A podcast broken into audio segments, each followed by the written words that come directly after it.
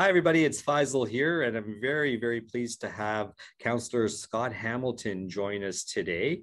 And Scott is going to talk to us a little bit about this initiative that he has mentioned uh, a while back about tiny homes and tiny houses in the city of Cambridge. Now, we've all heard about this uh, initiative in Kitchener, and I was very pleased to read about uh, Scott's uh, plan on introducing this to Cambridge as well. But before we get into that, uh, I wanted to introduce Scott Hamilton. He is the counselor for Cambridge in Ward 7. Is that correct, uh, Scott? Yes, That's correct. Lucky number seven.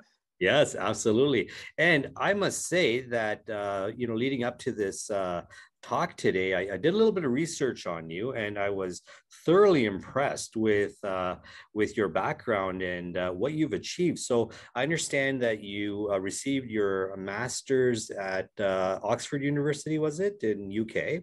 Yep, that's correct. And then um, after that, at the London School of Economics, you uh, got your doctorate there. I did. Yep, international yeah. relations. Wonderful. So you're Dr. Hamilton. Uh, technically, right? But wow, uh, that, don't ask me for any medical advice, but sure, technically it's doctor. Well, the, the, uh, you're a professor, anyways. So uh, let, us put it this way: if you were in real estate, there would be a billboard in Cambridge saying all your credentials. Uh, very impressive, and you're a very impressive person from what I've read. So thank you again for uh, joining me today. Oh, thanks, uh, Faisal. It's very kind of you, and I'm, I'm very grateful for the in- invitation, and uh, I'm excited to talk about this. So I appreciate great. it. Oh, my pleasure, my pleasure. So let's just dive right into this. So, tiny houses um, and tiny homes initiative. Uh, tell us, tell me a little bit about what your your vision is on this, and where you see this going for for our community here in Cambridge. Sure. Uh, well, I guess it all started um, years back. You mentioned my master's. Um, in my previous education, and that was in Europe. And the nature of housing over there, because of its history and the length of time people have been living there and the changing nature of cities over there, it was just different.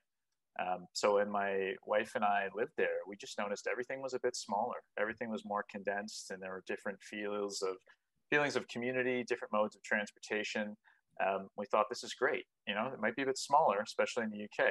It was different, but um, it was great. And so we came back to Canada um, and life takes different twists and turns as it does. And I got more into politics and municipal politics. And that's when I started noticing different articles about um, tiny homes or container units or modular homes or laneway housing.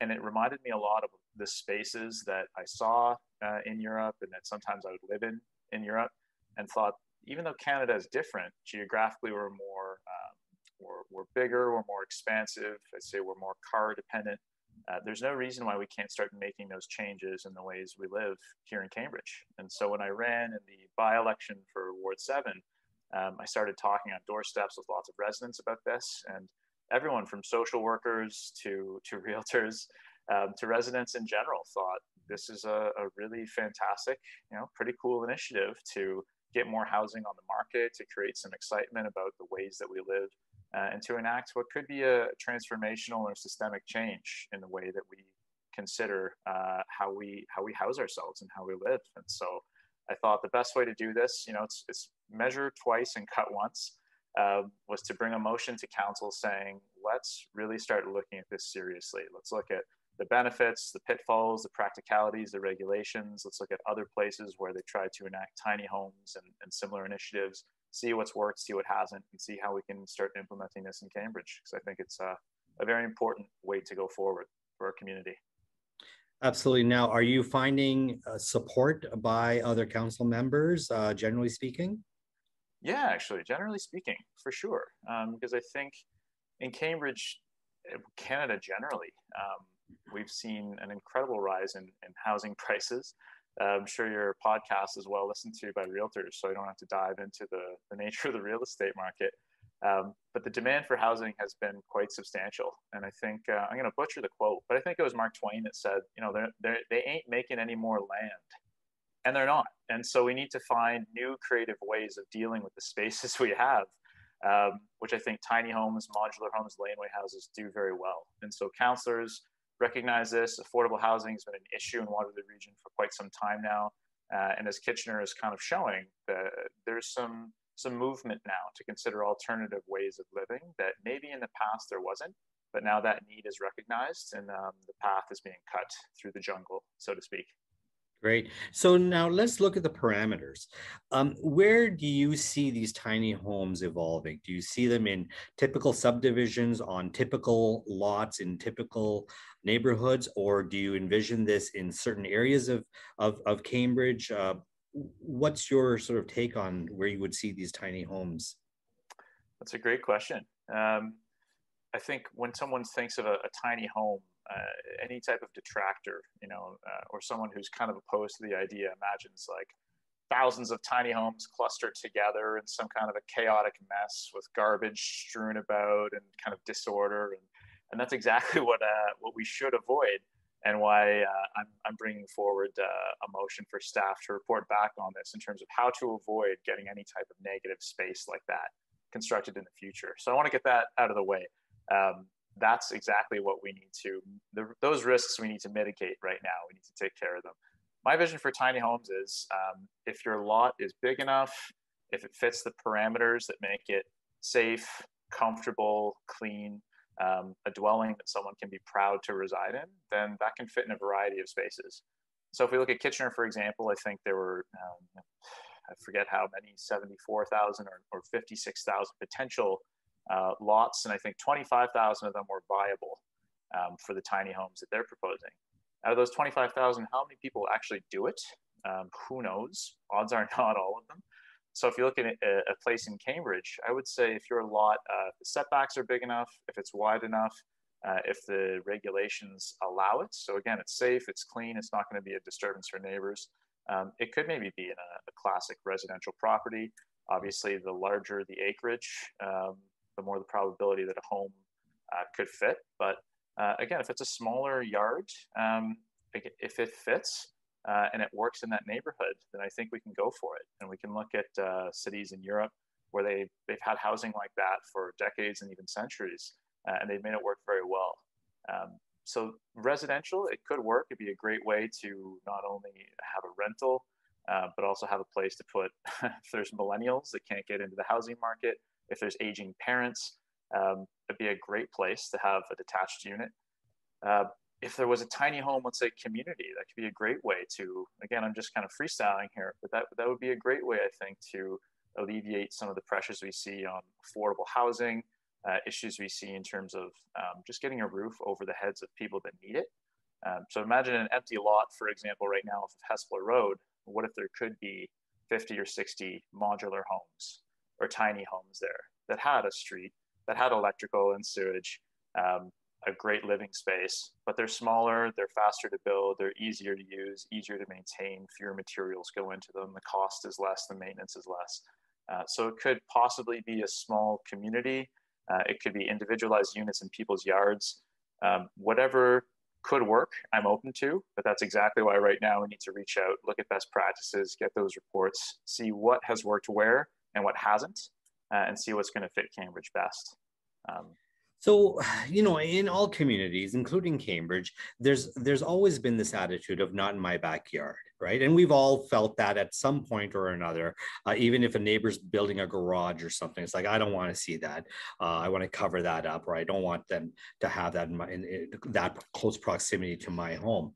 Um, do you feel that maybe looking at tiny homes is, is an option. Now, with a, a, provincial mandate of a higher intensity uh, or a higher density intensification, um, that perhaps the rules should be changed on in allowing more dense neighborhoods, just regular development. So it makes it more affordable because a tiny home per se is going to be very beneficial for a homeowner to add a auxiliary unit to their property, which now could become an investment now, are we not just creating a situation where a homeowner is now going to say, well, instead of putting an in law suite, or maybe I've already got an in law suite, which I'm renting out, um, I'll also put an additional tiny home on my property, property. I'm going to now rent that out.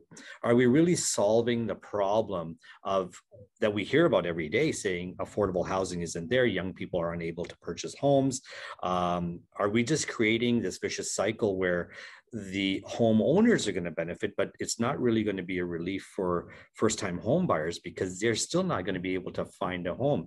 So if the city was to look at lands and say, okay, here's here's a 50 foot lot where where normally we would only allow a single detached dwelling, but maybe we will allow um, three 16 foot wide um, townhomes uh, or a stack unit to be in that same lot. So just creating that intensification, that higher density development on, on less square footage or less lot frontage is that not a more affordable way for someone to enter home ownership and not create more of that uh, profit center really because let's put it this way those who own a home could leverage their asset refinance their home uh, get the necessary funds out of their home to build a tiny home and then charge 15 or 1800 dollars a month rent how is that solving the problem for people who are trying to buy their first home Mm-hmm. I think um, that would be a problem if the number of tiny homes was, I think, fairly few, right? I mean, I'm not uh, I'm not an economist by any means, but I think the nature of the home prices right now is just a lack of supply. So if we were to get more homes, more rental units on the market with more availability, and if they're quality, then that should hopefully depress the price because consumers are going to have more choice, they're going to have more alternatives, and anyone who's charging too much, um, consumers have the options to go elsewhere. I completely agree that um, in a city like Cambridge, we're growing fast, we're growing rapidly. We can't necessarily grow out. We've got to grow up. Uh, we've got to densify. We've got to intensify, and we've got to do it properly. What I the gap I think tiny homes can fill is again, you know, if they ain't making any more land, we can embrace a lot of those lands that we already have, empty space, um, and we can provide not just a home for a family member or for a millennial, but a rental space for maybe a student uh, or someone in need to help start uh, to, to depress those prices and hopefully um, solve some of the solutions for that kind of missing middle that we hear about so often. In terms of change, you know, I couldn't agree more. Um, the difficulty with change is everyone says we need change, we want change, but when the possibility for change is usually presented, what is always in the fine print is that it entails risk and uncertainty. So if you really want change, you have to accept the possibility that things might go wrong and they can because they're going to be different. And so that's why, again, right now, we got to do our research. We've got to get that report in. We've got to find where this has worked and where it hasn't in order to mitigate those risks and those uncertainties as much as we possibly can. Um, but I think I've always said there are three certainties in life, right? There's death, there's taxes, and there's change. And if we want to address the affordable housing crisis that we are experiencing right now in Cambridge, we've got to do things differently. And I think with tiny homes, they're they're progressive. You know, they're they're doable. We can use local materials, local manufacturers. It can be a very kind of homegrown local solution. And um, in order to address the change issue, And I think this ties into not only real estate, uh, the desirability of the community, but also the local economy. It's like people want to live in a cool place. Like no one wants to go move to a city where they say, oh, they're stuck in the past, they're doing things backwards. Um, no, it's like you want to go to a place that feels like, wow, they've got a good vibe, they've got good things going, they're willing to try new solutions to old problems, and they're getting good results because of that. That's a place I want to go to, and my kids will probably want to want to stay in when they get older. And so that's something that I think tiny homes and alternative modes of housing really have the potential to do for our cities and others. Just create that vibe of like, wow, this is a good community, and this is really creative, and it's fun, um, and it's practical. Um, and it's a great solution to uh, an issue right now. It's just it's hitting Canada really hard, and it's immensely difficult uh, for a wide variety of people in our society. Uh, so I know that's a, a, kind of a wide, sweeping answer to your question. Um, no one is going to know the difficulties of real estate parameters better than realtors, and that's exactly why. Uh, please reach out to to us, to Kitchener, uh, to staff, and let us know your concerns right now because we'll be able to start addressing those on paper uh, before in the future, you know, we, we, we build them and they're entrenched in communities. So if you have any questions, concerns uh, to anyone out there who's listening, let us know. Now's the time. Please reach out. So, so to that, um, my concern now on the development side, I, I do some development and I work with uh, developers and builders, uh, and this has often been, uh, you know, a, a, point of contention where servicing capacity So you take certain areas of the city of Cambridge, uh, and they're at capacity. Sewage is at capacity, water is at capacity, services are at capacity. So there's the infrastructure is not there to allow further development. I'm dealing with a development currently on Myers Road where the servicing capacity at where ideally I would like to have my services, um, the capacity just isn't there, or and and there's a challenge in getting getting more sewage capacities. That therefore, I need to now extend my services way further away, adding more costs, which makes my development less viable. Why are we not going to create a larger problem here? And is that not going to stop developers from proceeding with their developments if we start adding tiny homes, now taking up more capacity? Um, that's option you know that's one concern that i have. The other the other concern or comment i should say that i have is there are a lot of land a lot of lots in cambridge where someone has an 80 foot frontage. They're only built on the on the you know the one side of it at 40 feet. There's a severable lot there. Yet the zoning doesn't permit it and there's hoops that people have to go through to be able to get that. Why not allow that intensification to occur on existing dwellings by not just looking at tiny homes? I fully agree there there is a place for it. Uh, i'm not sure that having it in every backyard is a good idea. Uh, but if the lot permits a tiny home or if it's wide enough to permit a tiny home is it not wide enough or or the area is not great enough to allow a severance? Because a severance now gives the homeowner the ability to cash out some funds and create an affordable building lot for let's say a first time home buyer that wants to come in and build their you know like like in the old days they used to have those story and a half wartime homes that were are, are, are built all over the west end of galt. And um, you know something like that could be built just adjacent to an existing lot. So if we look at becoming more development friendly and creating, I understand the need to go up, but I still feel that there's there's land area available to go wide within subdivisions and allowing severances and allowing that density to occur on existing lots. So uh, I think this should coincide with the tiny home mandate to see what lots are out there that have the width available to have frontage on the street.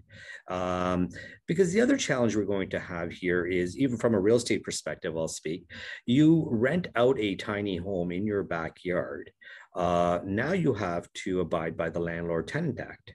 Uh, if you're to sell your home, does the next purchaser assume the existing tenant in the tiny home? Is that tiny home occupant going to be displaced or evicted because the next buyer doesn't want that?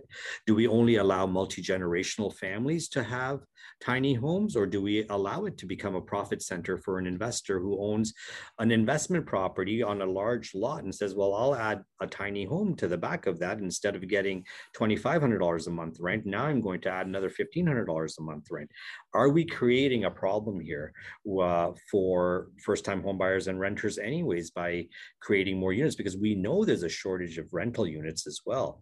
So there's a lot of questions that I have uh, pertaining to this. And um, I think you answered one of my questions is like, you know, are we going to turn subdivisions into shanties and have these villages uh, pop up because everyone's going to be just creating these tiny homes in their backyard. So, uh, are there is there a requirement of square footage, um, uh, accessibility? How does a, a fire engine get to it? How does an ambulance get to it? Are these all things that are being considered? Yeah, no, those are a, a variety of great points, and I, I, think we see eye to eye on a lot of them. Um, just touching on your last one, um, that's a, again a, a, great question that we're trying to figure out. Right? What are the the safety issues? What what are in terms of fire access? Would we require smaller fire engines to navigate certain streets? Um, those are huge questions, um, and I I don't think that um, the construction of tiny homes will necessarily be a detriment to the extent that they'll create some type of a shanty town where we'll have to readjust our police and fire and ambulance services to accommodate uh, just because they they provide a viable option, I think, for a lot of families and a lot of homes, but not not necessarily uh, one that every single person will implement, right? So if you look at homes that we have right now, how many homes have pools? How many have a shed?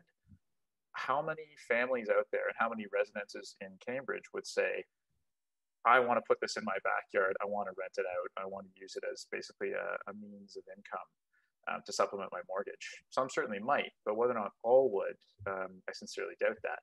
And those that would, so i we need to make sure that the proper regulations and procedures are put into place where it is safe, it's not going to be a detriment to the neighborhood, uh, it is going to be something that fits into that feel, that neighborhood kind of community um, that I think you described. In terms of uh, the frontage of lots and severance, um, that's a great question. That's that's more for the planning and development department than my, uh, than myself right now. Uh, but it's something I think we'll we will have to consider and we'll have to think about it. And I'm not necessarily pro or against. I need to actually look into it. Um, but I think areas like Cambridge, uh, what's hitting our community right now is just the nature of of a changing use of land. Um, in a country like Canada, where previously we were a series of small towns and villages, um, we had larger lots, in a way, larger homes, and now we're seeing the kind of condensation and the push from cities like Toronto and the GTA. Essentially, we're getting a lot more people living in our area, uh, bringing a lot more money. But again, we're not making any more land. So what do we do? Where we put someone? If we have to sever lands and plots like that, if if that's what's required, and again, it's done safely, it's done so that it's not um, in an exploitative fashion by any type of an owner. It's going to be to the detriment of any community members or any any renters for that matter. Then it's something that's that could be viable that the city could pursue. And you mentioned that again that's that is an absolute danger of tiny homes. Um, but i think it's a danger of any rental unit. It's probably any landlord will tell you if you have any anything that you're renting if it's a car or an apartment you can have a tenant that's going to treat it well and maintain it, and it's going to be a wonderful relationship for all parties involved. Or you can have one person that exploits the other um, and doesn't abide by the mode of the contract, or, tr- basically treats it like garbage, and it creates a whole issue. Um, right? We have model tenants that I'm sure uh, come to mind, and we have we have horrible stories that come to mind as well. So again, it's a process of making sure that if this is something that's brought in uh, to Cambridge, as it's we'll probably see it be rolled out in Kitchener and, and places like Brant and Brantford, I think they're exploring these options. How can we implement them so that we we roll them out to the benefit of the community, to the benefit of someone who is renting it out, uh, and that person living in that unit, compared to something where the potential for exploiting it in a negative fashion is reduced substantially. Yeah. Um, and it's the nature of any type of change, right? Uh, any type of change, you're going to have speed bumps. You're going to have bumps in the road. So I think we have to be open to saying, how do we resolve these and fix them as quickly as we can to again make it safe, clean, um, enjoyable. Um, it's tough looking into the crystal ball, but I think we have a need for it. We have the materials, we have the space, we have the potential, and, and we have to try to do something. Because you mentioned the danger in Cambridge of, of kind of the uh, the NIMBYism, right? The not in my backyard, which which we've seen in the past. And sometimes it can be for very justified reasons. And other times it's simply because people don't want change. The only way we overcome that is by taking action and doing something new and learning as much as we can to mitigate all the risks and pitfalls. But will we have a flawless, perfect rollout that makes no mistakes? Uh, probably not. And that's life. So the key is understanding uh, how do we foresee any potential issues resolve them before they start, and then once they come up, uh, what are the mechanisms in place to fix them as soon as they arise? Uh, but you bring up some great points there. I'm sorry I don't have answers for all of them. No, no, no. That, this is great, and that's why I want to sort of exchange some ideas here. Um, so let's be. You, you, mentioned materials a few times, so let's talk about materials. We have a great challenge right now with getting materials, like right down to getting a two by four or a four by eight sheet of plywood. So yeah. material has been a big challenge.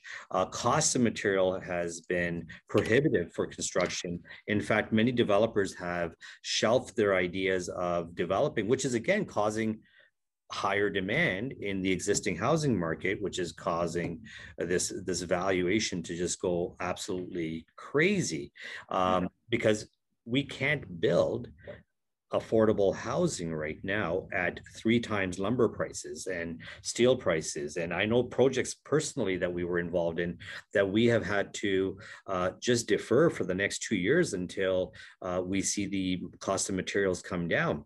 So for for one to want to even build a tiny home in the next year or two years it looks like there's going to be some challenge and there's going to be cost and of course that money's got to come from somewhere so that's one concern that I have. So, what are the materials going to be? Are they going to be shipping containers? Is that going to be something that we could we would expect to see, or are there going to be, um, you know, policies in place where the materials must must match the existing dwelling, um, so that it doesn't look completely oddball in in someone's backyard? What is the size?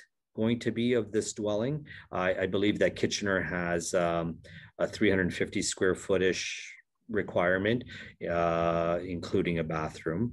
Um, how many occupants will be allowed in, that dwelling? Uh, you know, are we going to limit it to one or two occupants, uh, or could we potentially see a family living in in a tiny home. So those are all things I guess that uh, a lot of people that I've spoken to have had questions and concerns about, as I have.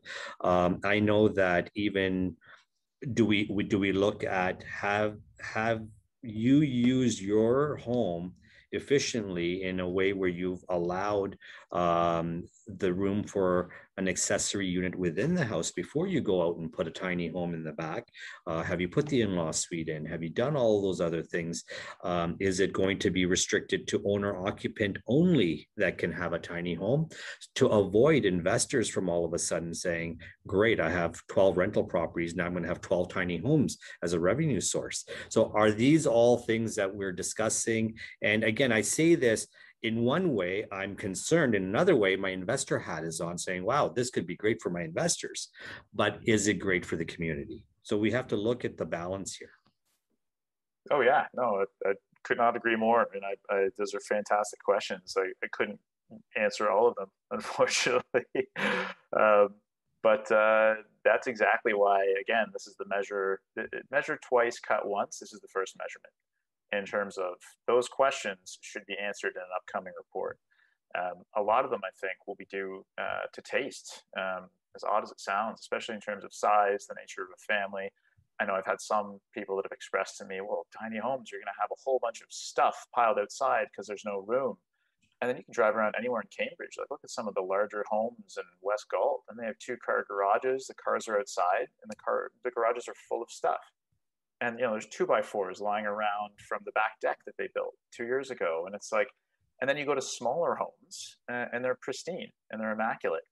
And so i think it's ultimately you know tiny homes aren't going to be forced down people's throats per se. I think it's going to be a very personal choice as to whether or not someone says i can live in a space that's that large. You know it's almost like uh, when i was a university student saying i'm going to live in this bachelor flat because it's small. It's one big room with a bathroom attached, but you just say, okay, how can I do this? Like, where can I store my bike if I can own one? Um, how many people can live there's a great question right you read lots of articles online where you have typically it's a, a couple and a baby uh, i don't know if you're going to have five people in a home that size um, whether or not that's possible probably whether or not that's going to be legal uh, again that's something where i think we're going to have to get those new uh, bylaws, those new regulations set into place. So again, the key is just safety and health because there are certain, I think, intangible qualities of living in a, a house like that. It's going to be up to the resident themselves to say, "Yep, I can live in one room and two or three people might be okay." And uh, we all know one or two of our friends that say, "No, I want a giant." You know, 3,000 square foot home, even though I live by myself and I need a four car garage or something. Um, and I say this as someone that has no basement and no garage and two kids. And we have had to adjust pretty quickly uh, to our lack of space. Um, and we have. Uh, and, you know, and in terms of things like appearance and size, um, that's always a difficult question because uh, it's all over the map, right? I mean, you don't want to say the government's going to regulate taste because it can't, right? I mean, we're not Amsterdam, as odd as it sounds. Amsterdam, all the houses look the same because the exterior is regulated by the government. So wow. if you own if you own a home in Amsterdam, you can't do anything to the outside. Um, That's why they all kind of look uniform, like dominoes. Oh, I didn't know that. That's interesting. It's a beautiful city, by the way. I, it's one of my favorite in Europe. But um, so I don't think we're going to go that far. But that's a great question. The appearance of the home, the height. Um, I think uh, a lot of it will be due to the, the manufacturer's specifications, the amount of room that we have on the yard, um, and what people want to do with them as well. Because I think a huge aspect of this is that uh, and I, I, do share your concerns about it. And this is absolutely what we need to focus on and entrench to, again, make them safe, affordable, uh, enjoyable for the whole neighborhood. But I think we also have to focus on the positive components too, is what can we do with them? What can they look like? You know, what are the possibilities? What are the new ways of, of using space that we've, we've taken for granted that we can now start thinking about anew? You know, if you were to put a home in a tiny home in your backyard, how could you make it fit? you know, in terms of you mentioned things like uh, waste, electricity. Well, would we focus more on an environmental green bent? So would we have you know sewage systems that are uh, easily disposable? Uh, would we have solar power? What would we do with water and rainwater collection? Like, what are the ways of designing and living that we've kind of taken for granted in the homes that we have right now? That we can actually use tiny homes as kind of a catapult or a way of thinking uh, in new ways about um, about our world and the way, way we live. Because I think that, uh, and I'll, I'll, kind of end on this. Um, we do live in a, a, kind of society right now that's very materialistic. It's based on consumption. It's based on growth. And I think what tiny homes are so jarring because they kind of force us to put a stop to that in many ways. It's if you have one of these houses, it's a roof over your head. It's, it can be yours, rental or owned, um, but you have to stop that that cycle of consumption and material acquisition that I think so much of our lives have been kind of based on. So it's not just a, a physical housing challenge; it's a mental one. It's it's a change of who we are as a society and as a culture, and that's why I think it's it's transformational. I know Kitchener uh, has called it a, a, gentle form of intensification. Um, and yeah, I think uh, the challenges you've raised are, are completely accurate, and I think we need to answer those very slowly and carefully, uh, and solve them on paper before we see them kind of develop and materialize in reality. Scott, one last thing I want to ask you. Why tiny homes only? Why why have a maximum square footage or footprint of say 350 square feet? How about this as, as, as a point? I have elderly parents, or someone may have children living in other homes. Why not free up those homes um, many, many of my clients over the last 30 years are now in their 70s. They have children that have homes that have large lots. Why not allow them to build a nice 1,200 square foot bungalow if the land permits on their existing property? If I'm sitting on an acre lot, I have plenty of land on my property to build my parents an 11 or 1200 square foot bungalow, as opposed to forcing them into a 350 square foot tiny home where they will disown me if I put them in there. So why not put them into something that's reasonable, that they can be comfortable in, um, and that frees up those real estate properties allows multi-generational living we can care for our parents our, or the or parents can give their kids a first start by giving them a decent home to live in on their own property so why limit it to a maximum square footage of 350 if the land permits why not allow something larger yeah, I think that's a great point. Like I know um, Kitchener's, uh, I think they go up to maybe 800 square feet. Um, and that's something I think that we should be flexible on because the size of the, the home should be dependent on the lot size, the width, the setback, and all those kind of specifics. Just like if you were building an addition to your home, it's going to be limited in certain ways, you know, distance to the fence and setbacks from the street and that kind of thing. So the tiny home, I think uh, we have to accept a certain amount of flexibility and malleability in terms of how we approach it, how we build it, um, how we design it, how it's situated in our yard and I think that's going to be both the, the double-edged sword. It's going to be the challenge because they all might be a little bit different, but it's also we create a bit of the coolness and the excitement and the uniqueness that makes communities and neighborhoods very special. You know, so I think it, it will be um, one of those things that can change and shift depending on the lot, depending on the land, um, depending on the parents as well, and what they're comfortable with.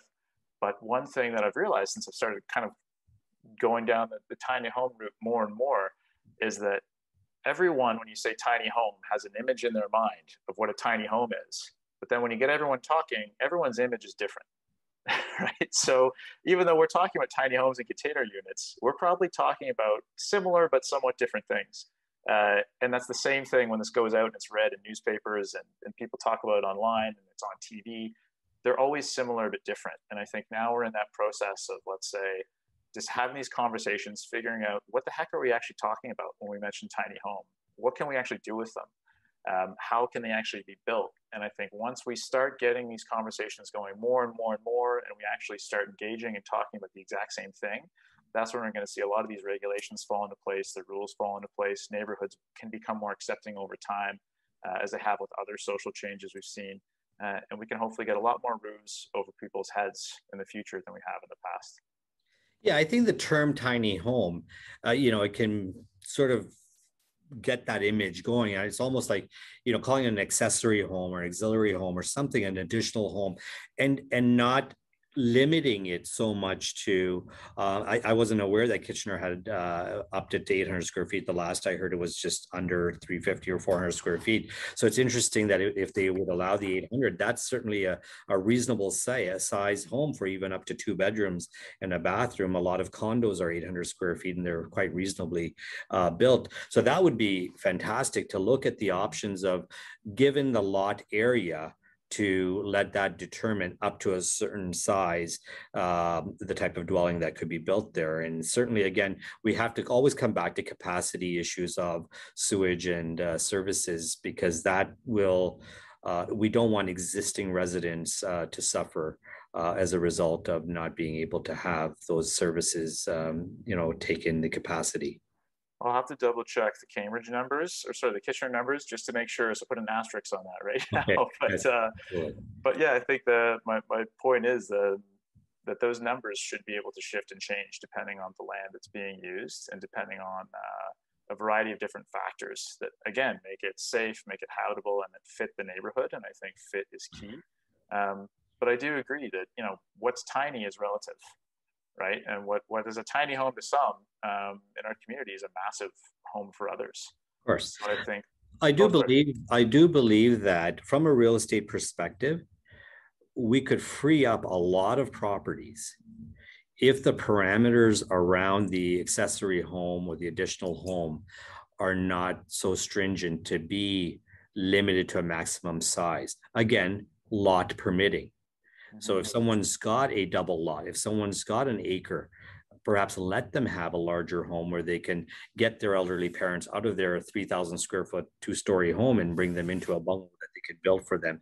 Or if a young family is forced, um, or a young couple is forced to move out of their mom and dad's house because they're getting married and and they want to start a family, um, perhaps the option is instead of going out and having to buy another home, they could have that right on the existing property. So I think that will free up a lot of this issue and that will create more housing um, for that family, which now leaves it open for other families. Let's face it, um, what is the number? 300,000 new immigrants coming into Canada every year. Yeah. About half of those come into Ontario. Where are these people going to live? We've got to create more housing.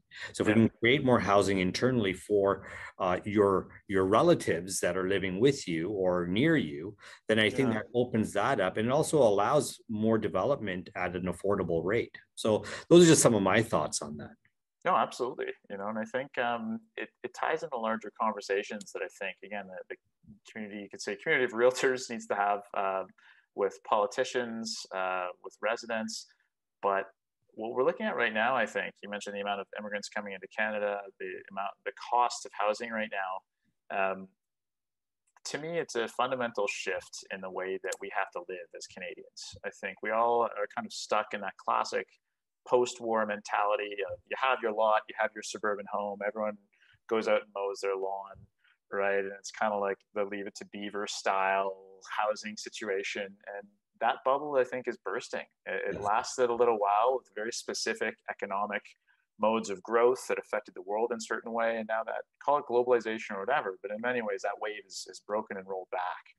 And so now we're going to have to readjust, I think, the way that we house ourselves and our families um, going forth. And if, if we have smaller homes to live in, uh, you could say on smaller lots, should we not be focusing more on community building, on having really cool places to go? So it's like instead of being contained in your own, you could say like one acre plot, maybe that's divided up into a series of different homes or domiciles, but there's greater kind of community connection elsewhere, right? Like, so you go to Europe and, and my wife is half Italian and her mom is Italian and her little town is called um, Villa Vallelonga up in, uh, up in Abruzzo, up in the mountains. Oh, wow. And everyone just talks about going, you go to the piazza and everyone's house is pretty small, but everyone goes to the center of town and you hang out and you know, you have your markets, you have your fountains and it's just a very cool communal space where it's like automatic. Why would you stay in your house when you can go be part of a community in an area like that? And I think that's the shift that um, a town like Cambridge can make in the future, um, where we have more of those cool community areas and spaces that people want to go to. It's very appealing. Uh, you go home, it's a place to eat and sleep right? Everyone needs their privacy, but it's maybe not the, the castle or the fortress that we've all, uh, we, we were all convinced was what we should have for a fully functioning part of kind of Western society. And so I don't want to get off on like a full philosophical ramble or, or tangent about it, but call it tiny homes, call it laneway housing, call it um, you know modular housing or whatever. But it's a, it's a different way to live that's responding to a very challenging circumstance. And I think we have to put pressure on other levels of government, um, other other members of the community to say if this is the way we are going to live what are we going to do? How are we going to play? Uh, how are we going to enjoy the community? Because i think they're all kind of tied together in, in this weird ecosystem uh, that we call life.